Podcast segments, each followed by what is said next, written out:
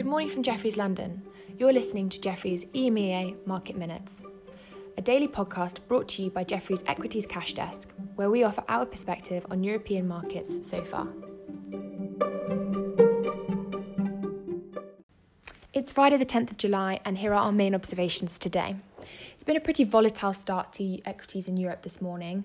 Europe actually opened down half a percent, um, and then we saw a pretty decent turnaround of 100 basis points in early hours before we faded back to unch on the day, which is where we are now. So there was no major macro headlines which caused this rally, um, and there wasn't really any spike in activity from a high touch or a low touch basis. So it's kind of indicating this is most likely futures led, which is supported by the fact that it faded off pretty quickly. Uh, potentially, the spike was helped by the Italian industrial production data, which came out. Um, just bear in mind that this was for the month of May. However, it was really a significant beat. It came in at up 42% month on month versus the consensus number, which was up 24%. So, a pretty significant beat there. And just also bear in mind that the previous number was down 19%. So, that's really showing a ramp up in production in Italy. Um, but it does feel like the market is still being dampened a bit on some news reports of some corporate layoffs in the US overnight, um, and also not really helped by Biden's speech on rising taxes. Um, also, there's been some new reports of a cluster of cases in both Tokyo and Hong Kong, which is raising concerns over a potential second wave in those regions as well, um, which is hence why Asia was pretty weak. Um, Hong Kong actually closed down 2%. Um, the Shanghai comp was also pretty weak, closing down 2% as well, which was more uh, due to the fact that a couple of state funds were announcing their plans to reduce their holdings in some of their larger cap names.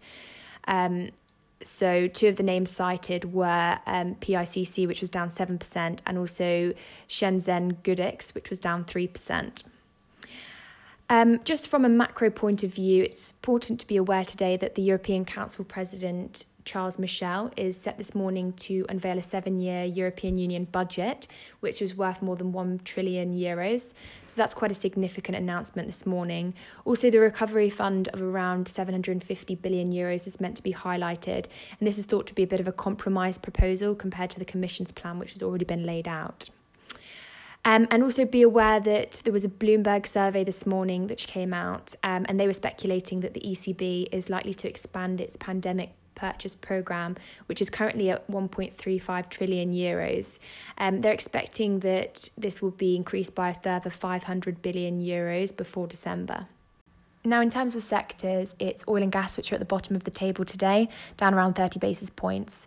So, if you look at the commodity space, you won't be surprised to see that oil and gas are underperforming, given that both Brent and crude are down around 2%. Um, and the weakness here really is just a function of some de risking on some negative US Chinese headlines. So, the US have imposed some contract bans on Chinese companies from using their government contracts. Um, and it's also not helped by there's been um, by the headlines saying that there's been an increase in production in refineries in Libya, which is obviously adding to the supply and not helping the oil price. Um, and outperforming this morning is uh, food and beverage. They're up around 70 basis points, um, which isn't really surprising as well, considering Carlsberg is up more than 5% now after having pre released some very positive numbers this morning. So they released a massive beat versus the current consensus on operating profits. Um, and in line with the Danish regulators, this has forced a pre release uh, from the company. So Carlsberg is saying that they expect their H1 operating profit um, to be around 9%, sorry, to be down around 9% versus our consensus, which was saying that they'd be down around 24%, um, and the street consensus saying that they'd be down around 26%. So that really is a significant beat there. And lastly, just to highlight that the Brexit basket is outperforming up 1% this morning. And this comes after uh, Michel did propose that around 5 billion euros are going to be reserved for post Brexit purposes.